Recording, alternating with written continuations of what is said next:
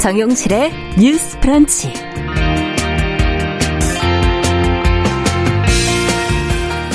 안녕하십니까, 정용실입니다. 정부의 부동산 대책 발표 중계 때문에 조금 늦게 인사드립니다. 내용 잘 들으셨는지 모르겠네요. 자, 뉴스 브런치 오늘은 조금 전에 발표가 된 이 부동산 공급 대책 내용을 좀 정리를 해보고요. 과연 어느 부분에서 효과가 나타날지도 한번 같이 고민해 보도록 하겠습니다. 자, 그리고 사형제에 대한 세 번째 헌법소원 심판을 앞두고서 헌재 폐지 의견서를 제출한 국가인권위원회 입장도 알아보고요. 우리나라의 사형제도 폐지 관련 논의 과정도 한번 역사적으로 살펴보도록 하겠습니다. 자, 오늘이 2월 4일 목요일이네요. 정용실의 뉴스 브런치 문을 열겠습니다.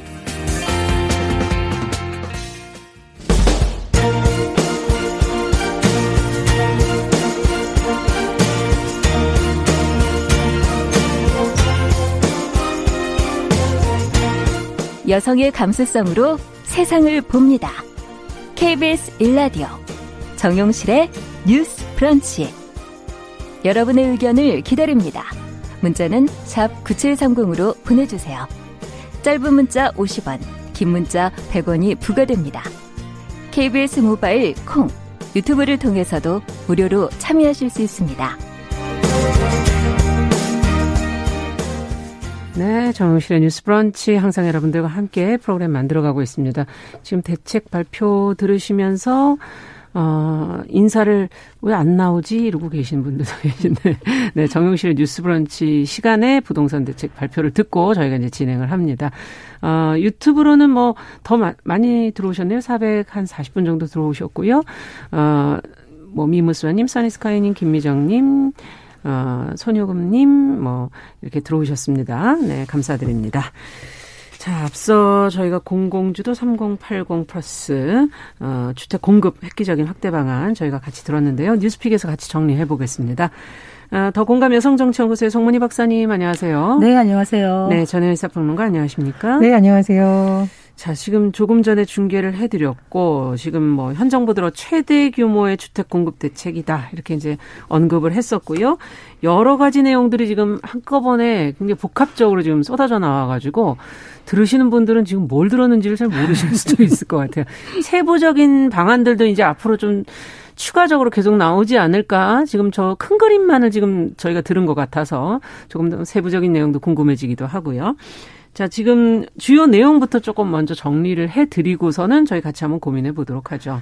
예, 오늘 더불어민주당과 정부가 국회에서 협의회를 열었고, 네, 이제 변창훈 국토교통부 장관 취임 이후에 첫 번째 부동산 대책이, 그렇죠, 나왔습니다. 네. 이제 어떤 대책이 나올까 많은 분들이 텔레비전이나 라디오 지금 켜고 듣고 계셨는데, 그럴 것 같아요. 내용이 워낙 많다 보니까 제가 조금 줄여서 키워드로 한번 정리를 해보겠습니다. 네. 자, 열셋말 첫 번째, 오늘 대책에서 숫자가 강조가 됐었죠. 예. 3080이라는 숫자와 공급이라는 명이 굉장히 많이 강조가 됐습니다. 무슨 의미일까요? 문재인 정부에서, 네, 살아가신 뭐 그러니까 대출 규제라든가 여러 가지 규제에 대한 정책이 이제 많이 나왔었는데, 그거보다는, 네, 공급을 확대하는 방안이 필요하다라는 지적이 많이 나왔었죠. 그래서 이번 대책의 주요 내용은 공급인데, 이 숫자가 의미하는 것은 서울은 약 한 30만 호에서 32만 호 해서 전국에 한 80만 호, 조금 구체적으로 들어가면 한 83.6만 호 정도의 공급 계획을 밝힌 건데요. 네. 자, 첫 번째 키워드, 그래서 공공주도의 공급을 획기적으로 늘린다라는 것이 정부의 주된 내용이라고 볼 수 있습니다. 네. 자, 더불어서 그렇다면은 공급이라는 것은 여러 가지 방식이 있잖아요. 그렇죠. 왜냐하면 이제 민간에서 뭐 아파트를 짓는 방식도 있고, 네, 뭐 재건축을 하는 통해서 새롭게 하는 방식도 있는데, 개별로 또 하실 수도 있고요. 그렇습니다. 네. 자, 변창훈 장관이 강조하는 세 가지가 있는데요. 자, 첫 번째 강조한 것은 규제를 완화한다는 것입니다. 도심을 고밀도로 하겠다라는 건데, 이제 도심이라는 의미가 강조된 것은, 도심은 또 어딜까 뭐 이런 생각도 하실 분들도, 그렇죠, 계실 것 같아요. 그런데 이제 예전에, 네, 보면 공공에서 뭐 임대주택을 하든 새로 주택을 공급하든 너무 외곽에 있어서 살기가 어렵다, 출퇴근 어렵다는 지적이 있었거든요. 네. 그런 부분을 좀 인식한 것으로 보이는데, 그러다 보려면은 고밀도의 개발을 하려면은 용적률이라든가 층수 완화 등의 규제는 일부분 완화할 필요가 있다라는 지금 입장을 밝힌 거죠. 네. 다만 공공과 함께하는 방식에 있어서가 적용될 가능성이 높는데, 이런 데에 대한 구체적인 방식은 아마 지자체라든가 뭐 국회에서인가 협의를 통해서 아마 구체적인, 그렇죠, 내용이 나오지 않을까 싶습니다. 예. 자, 장관이 강조한 두 번째로 얘기를 보면은요, 좀 이것을 좀 빨리 해야 된다. 그래서 절차를 간소화하겠다라는 것인데. 절차 간소화. 우리가 보통 뭐 재건축이라든가 주택 공급을 하는 과정에서 토지주, 세입자, 뭐 여러 가지 이해관계인들의 복잡한 이해관계가 분쟁까지 가는 경우가 있어요. 네. 그래서 공공이 이것을 책임지고 나서서 좀 빨리 진행을 하겠다. 이러한 방식을 밝히고 있고 그럼 또 분쟁도 좀 뭐 조정하겠다 이런 의미도 있는 거네요. 그렇겠죠. 그 이제 여러 가지 나서고 인허가 관련된 것도 민간이 하면서 어려운 점이 있다면 공공주도를 한다면 좀 쉬워지지 않겠느냐라는 기대를 뭐 지금 나타내고 있는데 결과는 좀 지켜봐야 되는 상황입니다. 네. 자, 세 번째로 어떤 지역이든지 이렇게 개발하거나 규제 완화하면 도대체 이 이익은 누구를 위한 것이다라는 논란이 많이 일었었죠. 네. 실제로 거기 살던 세입자들이 그 동네에 살지 못하고 다른 지역으로 나간다든가. 그렇죠. 아니면 공공이 주도한다는 것은 세금이 들어가는 건데 네. 결국은 그 동네에 토지주만 배불리는 거 아니냐 논란은 늘 있어 왔습니다. 그래서 이 이익을 어떤 식으로 공유를 하냐. 토지주에 대한 수익 부분이라든가 세입자. 그곳에 있었던 영세 상인들이 같이 공유하는 방안이 있고 중요한 것은 지역 인프라 뭐 확충하는 데도 아마 이런 부분이 좀 돌아가지 않을까라는 전망이 나오고 있습니다. 네. 자, 그런데 항상 이런 개발이라든가 주택 공급과 관련된 정책이 발표되면 일시적인 투기를 오히려 부추기는 것 아니냐라는 우려도 제기가 되고 있습니다. 있죠. 그래서 네. 오늘 민주당이라든가 홍남기 부총리라든가 장관의 발언을 좀 요약을 해보면 네. 사업 예정 지역에 한해서 뭐 토지거래 허가구역을 지정을 한다든가 실거주 목적이 아닌 경우에 있어서의 이런 부분에 대해서는 아무래도 추가적인 규제 지책이 나올 수가 있다라는 지금 전망이 나올 수밖에 없습니다. 네. 어쨌든 뭐 오늘 홍남기 부총리의 표정을 보면 상당히 격양돼서 네. 굉장히 강조하고 있습니다. 왜냐? 예. 자, 문재인 정부가 정말 일할 수 있는 해가 올해가 마지막이라는 전망이 마지막으로 나오고 있죠. 그렇죠. 부동산 예. 정책에 명운을 걸겠다.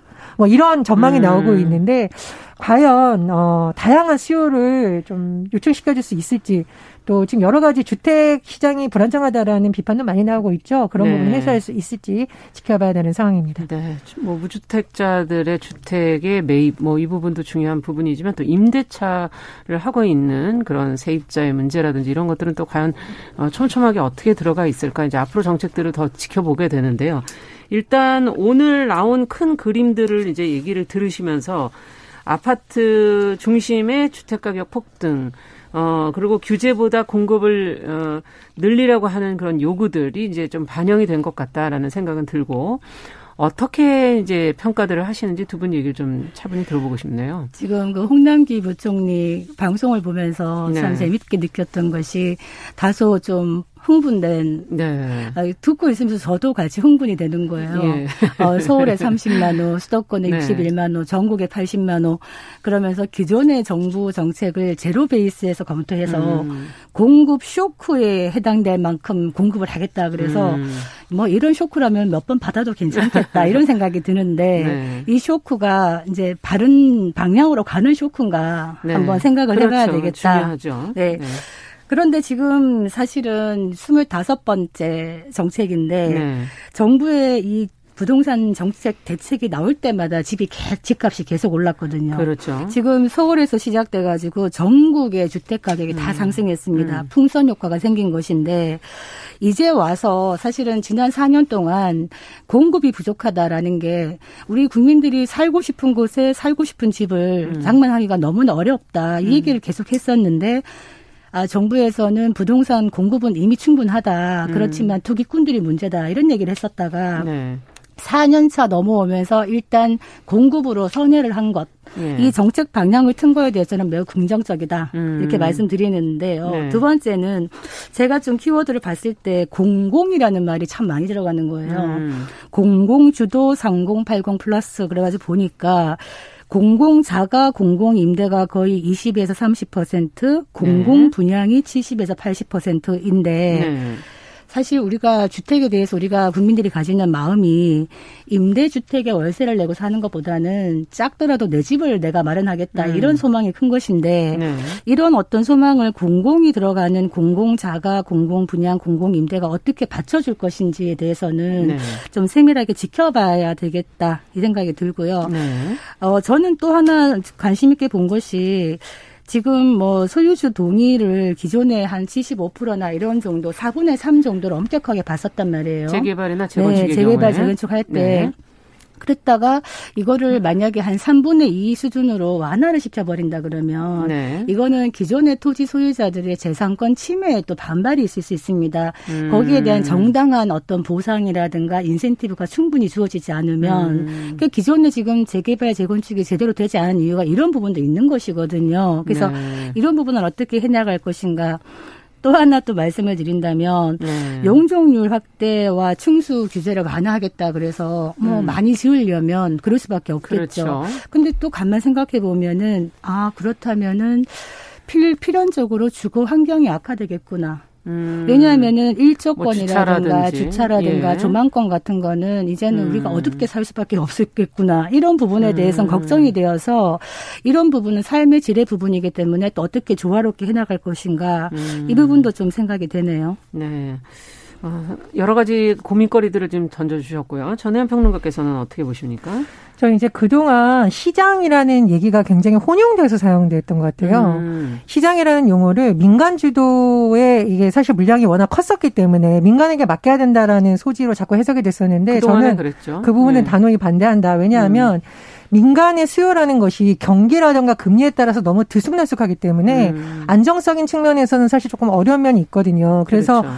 공공부문의 가장 큰 장점은 저는 안정성이라고 보고요.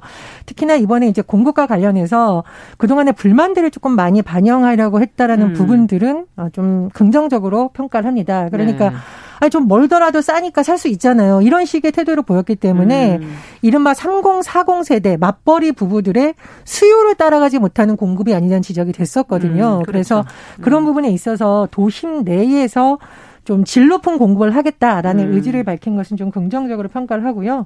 두 번째로 제가 좀 주목해서 보는 부분은 지금 여러 가지 이해관계자의 문제에 있어서 공공이 어떤 함께하는 이런 모습을 보이는 건 좋은데 정부의 아마 구체적인 내용에 있어서는 또 민간과의 협의를 통해서 할 수 있는 많은 부분들이 있을 겁니다. 속도를 그래서 내려면 아무래도 민간과 손을 잡아야 되지 않을까. 이 과정을 좀 지혜롭게 풀어서 속도를 높이는 것이 매우 중요하다고 보고요. 자, 세 번째로 이게 지금 정부에서 뭔가 나올 때마다 이 자료를 놓고 엄청난 신경전이 벌어지는데 역시나 투기 문제를 어떻게 풀 것인가는 정부에서 면밀한 대책이 필요하다고 봅니다. 지금 서울시장 선거 앞두고 후보들이 서로서로 주택 관련한 얘기를 하면서 이것이 본래의 목적을 벗어나서 투기를 또 자극하는 것이라는 우려가 제기되고 있거든요. 그래서 정부 여당에서도 이것이 선거용 정책이 아니냐는 비판을 벗어나기 위해서는 투기와 관련된 정책도 보다 면밀하게 사후 대책을 내놔야 되고 아마 서울시와의 협의가 있지 않을까 싶습니다. 그래서 현장에서 좀 실효성을 발휘할 수 있는 정책도 같이 나와야 된다 이렇게 봅니다. 정부가 지금 신속한 법령 정비를 통해 가지고 공급 기간을 절반 단축하겠다 이렇게 얘기를 하고 있는데 이렇게 되면 좋죠. 기존에 이제 새롭게 뭔가를 지으려면은 땅 파기부터 시작해가지고도 한 6년에서 8년 정도 걸립니다. 그렇죠. 그런데 이거를 한 절반으로 단축해서 2025년까지 하겠다고 하는데 이 과정에서 어떤 식으로 하느냐가 문제인 것이죠. 그 재건축이나 재개발 사업의 인허가권 같은 경우에 지금 현행에는 시군 구청장들이 갖고 지자체의 이 부분을 국토교통부 장관이나 중앙간서장이 이거를 한시적으로 가지겠다라는 이런 제안도 나오고 있다는데 만약에 이런 식으로 간다 그러면은 이게 지자체에서 어떤 이런 게 잘 안 되는 거에 대해서 속도를 높일 수 있겠지만은 이것 역시 중앙이 너무 들어가는 거 아니냐 또 이런 반발이 있을 수 있는데요. 지금 핵심적인 게 아까 규제 완화 얘기했습니다만 재건축이 안 되고 있는 세 개 걸림돌이 뭐냐고 물어봤더니 현장에서는 안전진단 그리고 분양가 상한제 그리고 재건축 초과 이익 환수제 이 세 가지 규제 때문에 안 되고 있다고 얘기를 하는 거예요. 그런데 지금 이제 서울 같은 경우에는 집을 지금 안 내놓고 있는 사람들의 심리를 들여다보면 이거 뭔가 이 재건축이나 이런 분양가 상한제가 좀 변동이 있지 않을까 해가지고 계속 지켜보고 있는 거예요. 근데 제가 볼 때는 지금 시장에 다주택자도 많고 이런데 이 사람들의 물량을 좀 소화해 내려면은 양도소득세라든가 취득세 같은 거를 좀 풀어주면 완화해주면은 그러니까 세제 부분의 완화라든가 그러면 민간 수준에서 이런 퇴로를 좀 열어줄 수가 있고 공공의 어떤 그 집중도 중요합니다만 기본적으로 민간 수준에서 시장 차원에서의 재개발, 재건축을 좀 열어줄 수 있는 이런 걸 같이 모색해야 된다. 이거 아무리 길어도 4-5년인 짧아도 4-5년인데 이 기간 동안 사실 중장기적인 대책은 될 수 없다. 이것이 이런 생각이 들어서 아까 전국에 80만 원 얘기한 것이 저는 좀 의미 있게 받는 것이요. 네네. 이게 서울이나 수도권에 지금 과밀하게 이렇게 몰려 있는 것이 그렇죠. 수요가 왜 그러냐. 기본적으로 직장이 서울 수도권에 있는 것도 있습니다만 좋은 대학, 좋은 병원 다 서울이나 수도권에 있습니다. 그렇기 때문에 국토균형 발전의 측면에서 이런 기관들이나 이런 시설들이 전국의 주요 거점 도시에 골고루 분산되는 이런 방식을 한다면은 수도권으로 과밀하게 몰리는 것도 좀 분산할 수가 있다. 이런 것도 같이 해야 되지 않겠는가 이런 생각이 듭니다.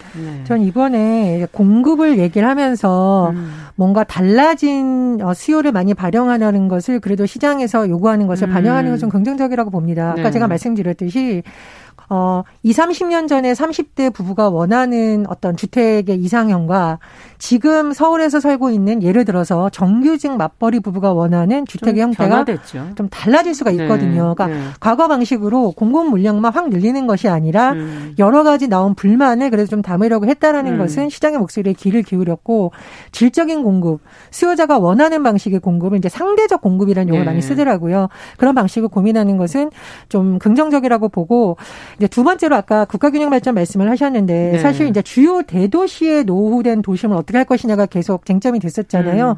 그런 부분까지 포함이 돼서 약 83.6만 호가 나온 것도 의미가 있다라고 봅니다. 그렇죠. 그래서 이런 부분에 대한 대책이 아마 이제 추가적으로 나올 것 같은데 그런 부분도 좀 같이 고민했다는 건 저는 긍정적으로 평가를 합니다. 그리고 이제 참 주변에 보면은 집을 몇 채씩 갖고 있는 사람도 있는 반면에 아직까지 집을 못 가지고 늘 내 집 마련에 허덕이는 분들도 많단 말이에요. 그럼요. 그래서 이 청년이나 1인 가구들도 이제 쉽게 청약을 할 수 있는 제도도 만들고 또 특히 아이 한두 명이 있는 40대나 50대의 무주택자들, 그러니까 실수요자들에 대해서는 대출을 좀 널어줘라.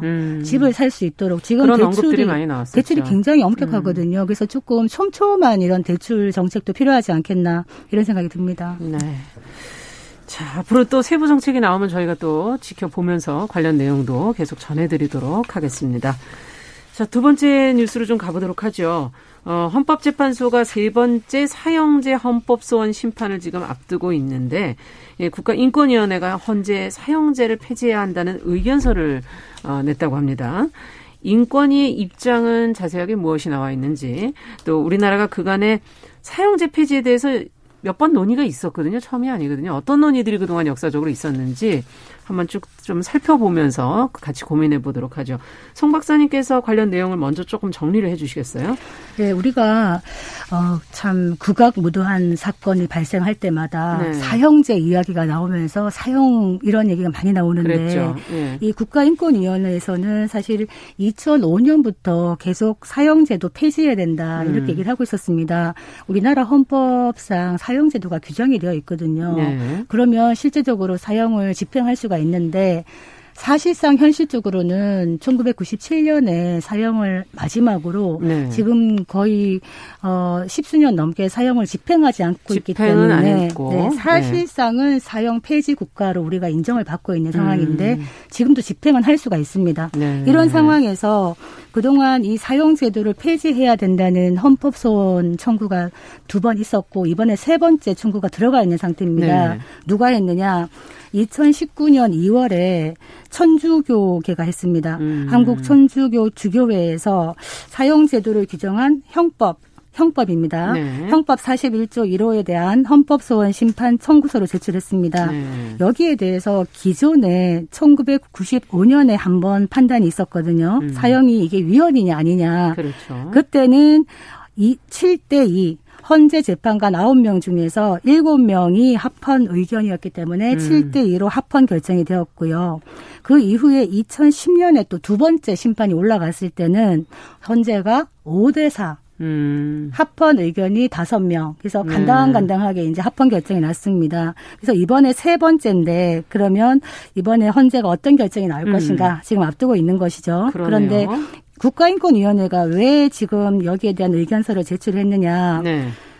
대한민국이 사실상 20년 이상 사형 집행하지 않았기 때문에 사실상 사형 폐지국인데 그렇다면은 이 사형이라는 이 문구 자체 법도 없애라 이렇게 얘기를 하고 사형 선고가 가장 많은 범죄를 봤더니 강력 범죄죠. 그렇겠죠. 이 강력 범죄를 보니까 범행 동기가 우발적이거나 알 수 없는 경우가 절반 정도다.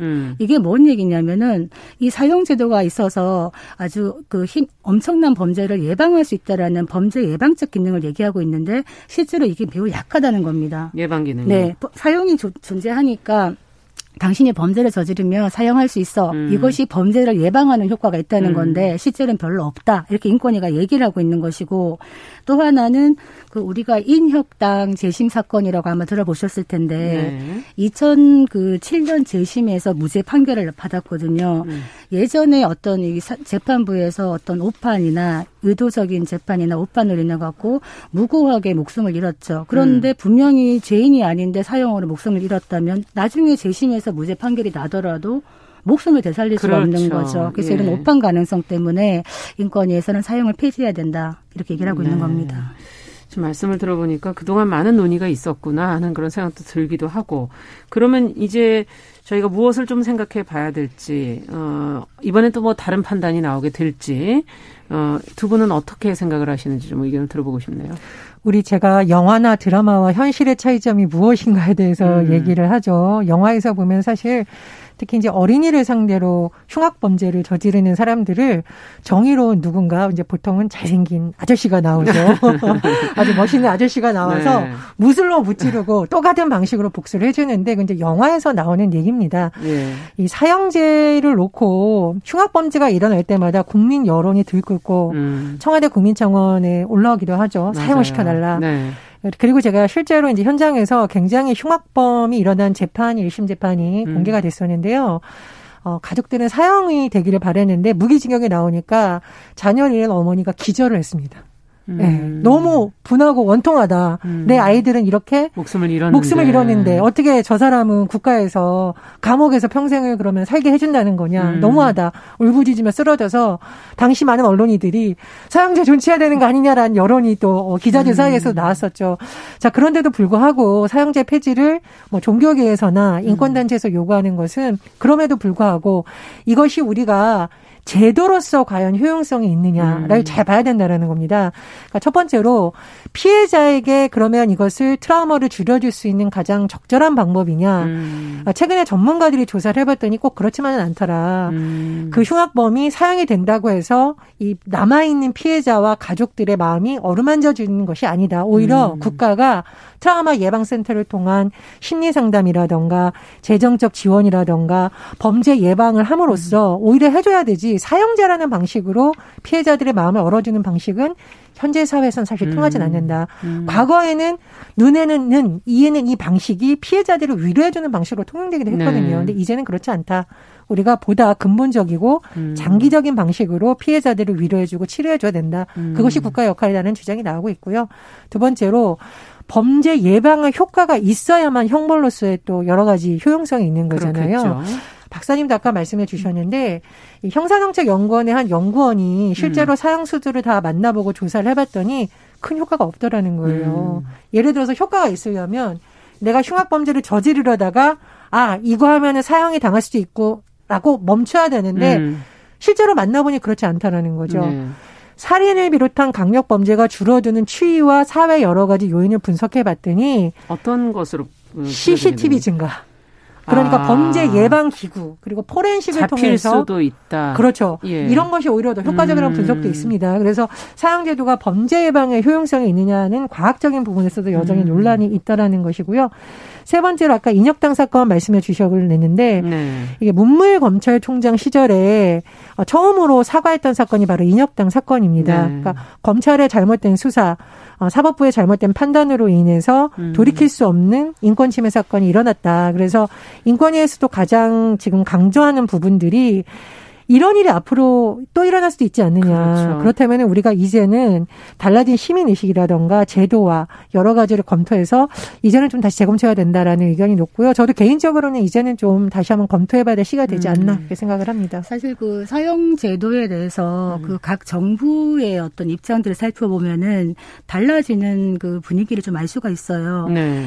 김대중 전 대통령이 사형수였습니다. 그 전두환 신군부에 의해 가지고 그 내란 음모 조작 사건으로 사형 선고를 받았다가 극적으로 이제 살아났죠. 그래서 인권에 강조했던 김대중 전 대통령이 본인 재임 기간 동안에 사형 집행을 승인하지 않았어요. 그렇죠. 그 이후에 노무현 대통령도 그걸 계속 이어받았습니다. 네. 그랬다가 이명박 박근혜 정부 와가지고는 기본적으로는 사형제도 존치를 주장합니다. 그렇지만 왜 실제로 한 번도 사형이 집행되지 않았냐.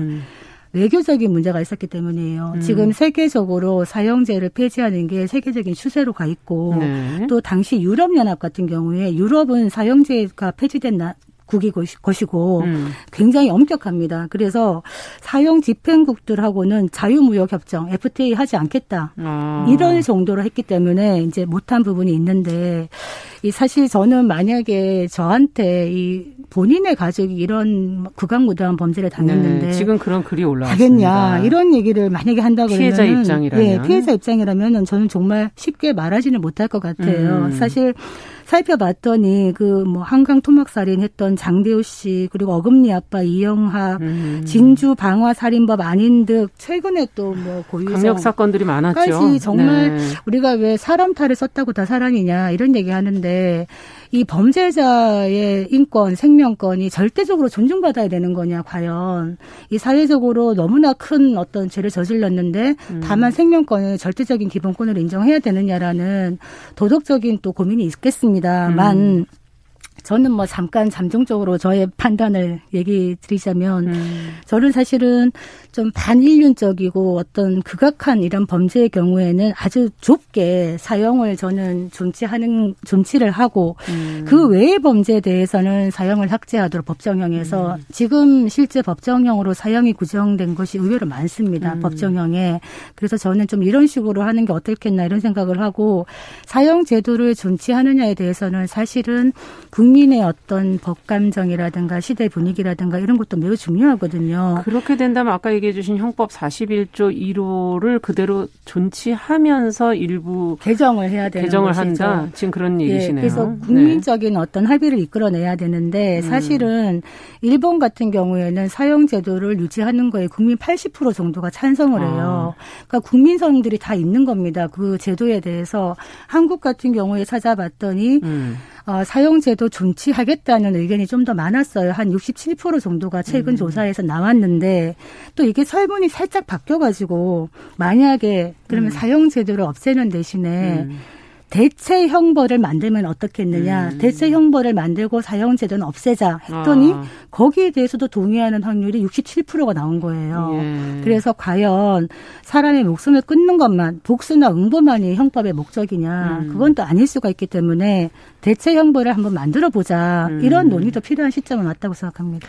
일단 과거에 법무부라든가 이제 일부 의원들도 이것을 강력히 주장하지 못했던 이유가 사회적 분위기에 따라서 국민들의 법감정 여론이 좀 바뀌는 경우가 있어요. 그렇죠. 그러니까 휴각 범죄가 막 알려지는 거 특히 이제 우리 미성년자라든가 어린아이들이 피해자가 됐을 경우에는 사형제를 존치해야 된다는 여론이 부글부글 끓는다고 합니다. 네. 그런데 아까 말씀하신 것처럼 인혁당 재심 보니까 나중에는 무죄로 나왔는데 벌써 맞아요. 사형 집행에 대해서 돌이킬 수 없다더라던가 혹은 아까 말씀하신 것처럼 사형제가 아니라 가석방이 없는 종신형을 해야 된다라고 또 전제를 달면 또 일부 조사에서는 그게 오히려 날 수도 있다라고라는 의견이 나온다는 거예요. 그래서 뭔가 처벌은 근데 제대로 해야 된다는 그렇죠. 그런 입장인 거군요. 그리고 이제 일부 사형수, 사형 확정자라는 용어를 지금 쓰는데 네. 사형 확정자를 인터뷰한 관계자들의 그 다시 재인터뷰한 보도를 보면 예.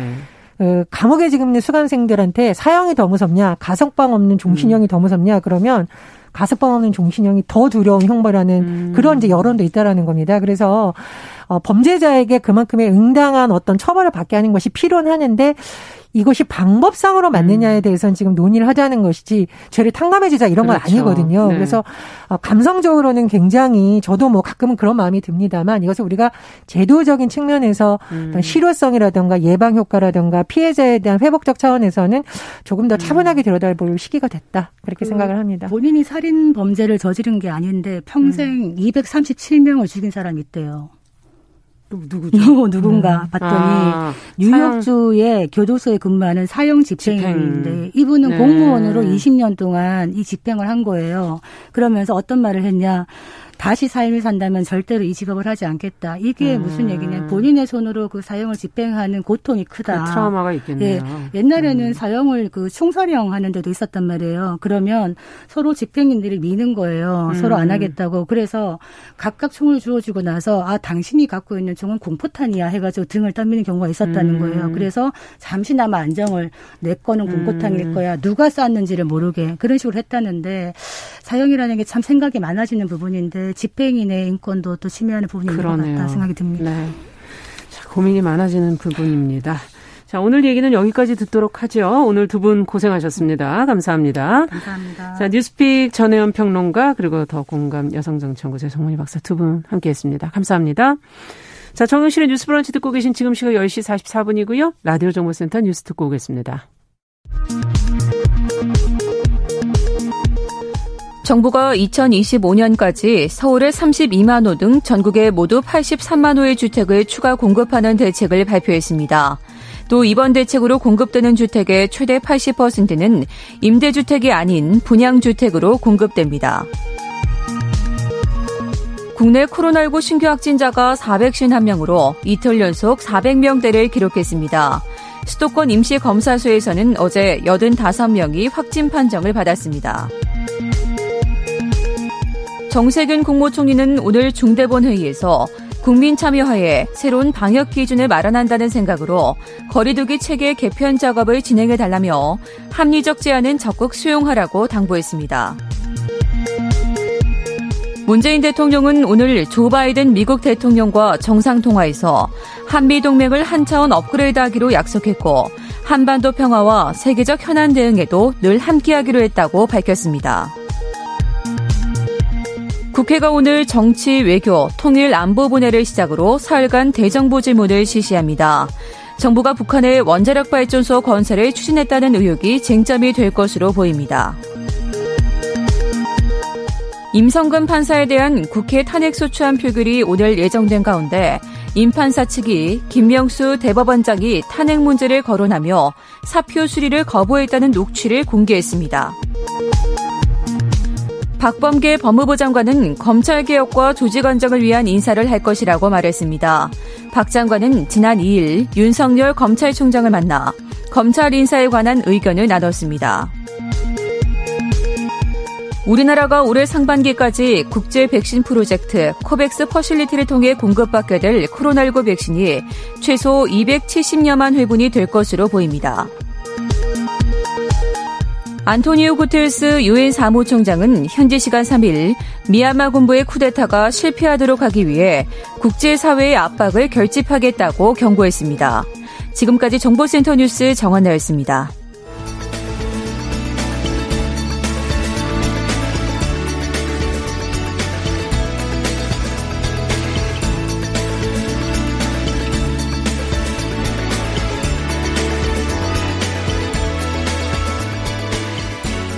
세상을 보는 따뜻한 시선 KBS 1라디오 정용실의 뉴스 브런치 매일 아침 10시 5분 여러분과 함께합니다. 네, 정용실의 뉴스 브런치 듣고 계신 지금 시각 10시 47분입니다. 인터넷 검색어를 통해서 네티즌들의 관심 모은 그 이슈들을 살펴보겠습니다. 검색어 뉴스 오늘도 시선 뉴스의 박진아 기자 잘해주셨어요. 어서 오세요. 네, 안녕하세요. 자, 오늘 어떤 키워드가 많이 검색이 됐는지 이번 주 상황을 좀 한번 검색을 해볼까요? 네, 이번 주도 다양한 상황별 좀 살펴봤는데요. 네. 아무래도 가장 이슈라고 할 수 있는 게 바로 백신 관련 소식입니다. 그런 것 같아요. 네, 예. 첫 번째 키워드가 바로 백신 효능과 부작용인데요. 이달 중순부터 국내 신종 코로나 바이러스 감염증 백신이 들어오고요. 네. 이달 말부터는 실제 접종이 이루어질 것으로 예상되고 있어서 네. 이에 관련된 좀 궁금하신 내용들 한번 정리해봤습니다. 네, 뭐 현재로서는 이제 화이자 백신이 가장 먼저 들어온다 이렇게 네. 좀 보도가 나왔고 어떻습니까? 네. 관련된 내용들이 지금 나오는 것들이 있나요? 네, 우선 제가 꼭 말씀드리고 싶은 게요. 오늘 정리한 내용들이 각 나라에서 조사된 수치들이기 때문에 꼭 절대적이다. 절대적인 수치다 이렇게 그렇죠. 네라고 생각하지 않으셨으면 좋겠다는 점, 뭐 인종이나 연령 등에 따라서 백신의 효과나 뭐 부작용 등은 달라질 수 있다는 네. 점 먼저 인지하고 네, 들어주셨으면 좋겠습니다. 네. 먼저 화이자 설명드릴게요. 이 임상 시험에서 확인된 화이자 백신의 예방 효과는요 약 95% 정도로 알려졌습니다. 국내에 들여올 백신 5종 가운데 가장 높은 수치라고 네. 할 수 있는데요. 실제로 이스라엘 보건부는 이 실제 접종 결과 화이자 백신의 예방 효과가 92% 정도다 이렇게 밝혔습니다. 우리는 92%나 5%나 그렇죠. 잘 모르겠어요. 네. 한편 이스라엘 보건부는 현지 시간으로 2일 화이자 백신 접종자들을 대상으로 부작용도 조사를 했는데요. 부작용 발생률이 0.3% 미만이라고 밝혔고 또 대부분 겪은 사람들도 가볍거나 빨리 지나가는 수준이었다. 다행스럽네요. 이것은. 네, 맞습니다. 네. 이렇게 발표를 했습니다. 네, 어쨌든 예방 효과가 처음에 저희가 나왔던 수치들하고는 실제 맞아보고 난 다음에 조금 네, 좀 차이가 있는 것 같다. 있죠. 그런 네. 생각이 드네요. 네. 다른 백신은 또 어떤가요? 네, 다음은 아스트라제네카인데요. 예. 아스트라제네카 백신은 2회 접종을 권고하고 있습니다. 예. 그런데 현지 시간으로 2일 1회 접종으로 최대 90일간 76% 정도의 면역 효과를 나타낸다는 그런 결과가 나왔습니다. 네. 또 바이러스의 전파력도 67% 정도까지 떨어뜨린다고 하는데요. 이 내용은 옥스퍼드대 백신 그룹과 제너 연구소, 아스트라제네카, 케임브리지대 의대, 퀸 엘리자베스대 병원 등 이 공동 연구진의 논문에 실린 내용입니다. 그러니까 논문에 따르면 아스트라제네카의 경우는 접종 간격을 2번을 하는데 좀 네. 길게 하면 할수록 그 면역 효과가 좀 큰 것으로 확인이 됐습니다. 네, 그렇군요. 이것도 잘 참고해. 저희도 이제 활용하면 좋을 것 같고. 네. 근데 부작용은 어떻습니까? 네, 이 경우는 부작용이라고 딱 말하기보다는 예. 이 아스트라제네카 백신은 65세 이상 고령층에 대해서는 임상시험이 좀 충분하지 않은 상황이라고 합니다. 그래서 이런 이유 때문에 독일이나 이탈리아, 스웨덴, 프랑스 등 이 유럽 국가에서는 65세 미만의 성인에 대해서만 접종을 권고하고 있는데요. 네. 근데 우리나라 같은 경우는 국내에서 전문가들이 좀 검토를 해봤는데 그렇죠. 이게 고령층의 임상시험 샘플이 좀 적었을 뿐이지 네. 그 효과는 비슷하다는 의견이 더 많았다고 합니다. 샘플이 좀 적었던 거다? 네. 그러니까 임상시험에 네. 그 샘플이 적은 것이지 효과는 비슷하다. 그래서 우리나라 같은 경우는 전체 성인에게 접종될 가능성이 많아 보입니다. 네. 또 다음은 많이 들으셨던 모더나인데요. 모더나 백신. 네. 네, 모더나 백신의 3상 임상시험 결과가 이 결과 예방 효과가 94.1% 정도로 화이자와 함께 좀 높은 편에 네, 나왔습니다. 최근 모더나는 미국 국립알레르기 전염병 연구소와 공동으로 시행한 시험 결과에서 영국과 최근에 또 남아프리카 공화국 변이 바이러스도 좀 이슈가 되고 우리도 있잖아요. 지금 걱정이 시작되고 있는 단계인데. 네, 맞습니다. 예. 이거에도 이 모더나는 예방 효과를 냈다고 이렇게 발표를 했습니다. 네. 그럼 남아 있는 게 뭐 노바백스, 네. 뭐 존슨앤존슨, 얀센 네, 이렇게 정도 남아 있는 건가요? 지금? 네, 맞습니다. 네. 말씀하신 대로인데요. 이 노바백스 백신은 이르면 2분기 국내 도입을 위해서 계약을 추진 중에 있습니다. 예. 이 노바백스 백신도 2회를 접종을 해야 되는데요. 현지 시간으로 지난달 28일 노바백스는 영국에서 18세부터 84세 15,000명을 대상으로 고령층까지 포함해서 네, 맞습니다. 이 임상 3상 시험에서 백신 효능이 89.3% 정도가 나타났다 이렇게 밝혔습니다. 또 마지막은 존슨앤존슨의 계열사인 얀센이 개발한 코로나19 백신인데요. 네. 이 백신은 약 66%의 효과를 보인 것으로 조사가 됐습니다. 그러니까 다른 거에 비해서 지금 들으셨을 때 조금 떨어지네요. 네, 그렇죠. 효능이 네. 조금 떨어진다고 느껴지지만 국내에 도입된 5개 백신 가운데 유일하게 1회 접종으로도 한 번만 접종을 해도 면역을 얻을 수 있다고 합니다. 네, 사실 백신에 대해서 저도 그렇지만 궁금하신 내용도 정말 많으실 거예요. 맞아요. 네, 앞으로 업데이트되는 내용들이 있다면 제가 또 잘 정리해서 이렇게 전달하도록 하겠습니다. 네, 이 관련 내용은 계속 궁금하실 것 같아요. 네, 네 좀 계속 좀 챙겨주시고 얀센은 한 1회 접종이라니까 또 그것도 또 솔깃하기도 하고. 네. 네. 자, 그럼 다음은 또 어떤 키워드가 있나요? 네, 다음은 설 연휴 휴게소와 고속도로 소식입니다. 네네. 이 3일 정부는 2월 10일부터 14일까지 5일간의 설 연휴 기간을 설 특별교통대책 기간으로 정해서 이 관계기관 합동으로 특별교통대책을 수립 시행하기로 했습니다. 네. 국토교통부 관계자가요. 코로나19 확진자가 연말 연초에 사실 정점을 찍은 다음에 네네. 지금은 완만하게 감소를 하고 있긴 하지만 방역의 고삐를 늦출 그쵸. 수 없는 상황이다. 오늘도 지금 400명대가 네. 지금 나왔기 때문에 신규 환자가. 맞습니다. 네. 네, 그렇기 때문에 이번 설도 지난 추석과 마찬가지로 이동할 때 방역과 안전관리에 좀 중점을 뒀다 이렇게 설명을 했습니다. 네, 지금 모이는 것도 지금 아직도 예, 5인 이상 모이는 것에 조금 네. 규제가 있기 때문에 맞습니다. 아무래도 다 모여서 함께 하시는 건 좀 쉽지 않을 것 같다는 네. 그런 생각도 들기도 하는데요. 네. 가시는 길도 이제 그렇지만 휴게소 상황 뭐 이런 것들은 어떻게 되는 겁니까? 지금 가서 뭐 쉴 수 있는 건가요? 5인 이상 지금 또 집합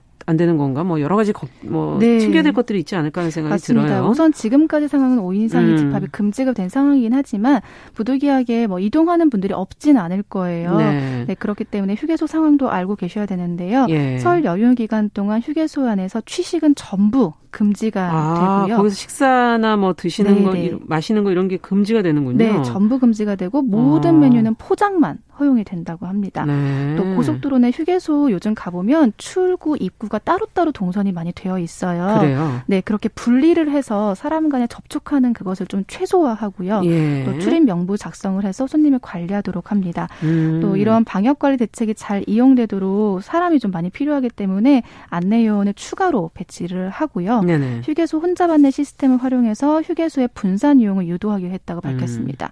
또 과거에 생각해 보시면요. 명절 연휴 기간 동안 이 귀성객을 대상으로 한 3일 정도 그 고속도로 통행료를 면제를 했었거든요. 아, 그랬던 거 같네요. 네, 맞아요. 예. 그래서 그 부분도 궁금해하실 수 있는데 아쉽지만 이번 연휴 기간 2월 11일부터 14일, 4일 동안은 고속도로 통행료를 정상 부과합니다. 그러니까 그 이유 자체가 이동을 좀 자제해달라 이런 이유가 들어간 정책이기 때문에 또 기억해 주셨으면 좋겠습니다. 네. 어쨌든 코로나19 확산 방지를 위해서 좀 노력해 주셨으면 네. 좋겠고 끝으로 한마디로 간단하게 뭐 키워드가 더 있을까요? 네. 마지막 키워드는요. 월요일부터 실시간 검색어에 계속 올랐던 서방정이라는 서방정은 키워드예요. 뭐예요? 서방정이 약인데요. 네. 이 약이 서방정이라는 약은 서서히 약 효능이 방출이 돼서 잘 녹지 않도록 표면에 특수한 재질이 코팅된 약입니다. 그러니까 이게 몸에 들어가서 서서히 녹아야 되는데 이걸 간혹 크다고 자르거나 가루로 내서 드시는 분들이 있어요. 약은 해준 대로 드시면. 네, 맞습니다. 네, 그렇기 때문에 절대 그렇게 드시지 않는다는 거 네, 기억해 주시면 좋겠습니다. 시선 뉴스의 박진아 기자와 함께 검색어 뉴스 살펴봤습니다. 감사합니다. 네, 감사합니다. 자, 정용실의 뉴스 브런치 목요일 순서도 같이 인사드리겠습니다. 저는 내일 뵙겠습니다. 감사합니다.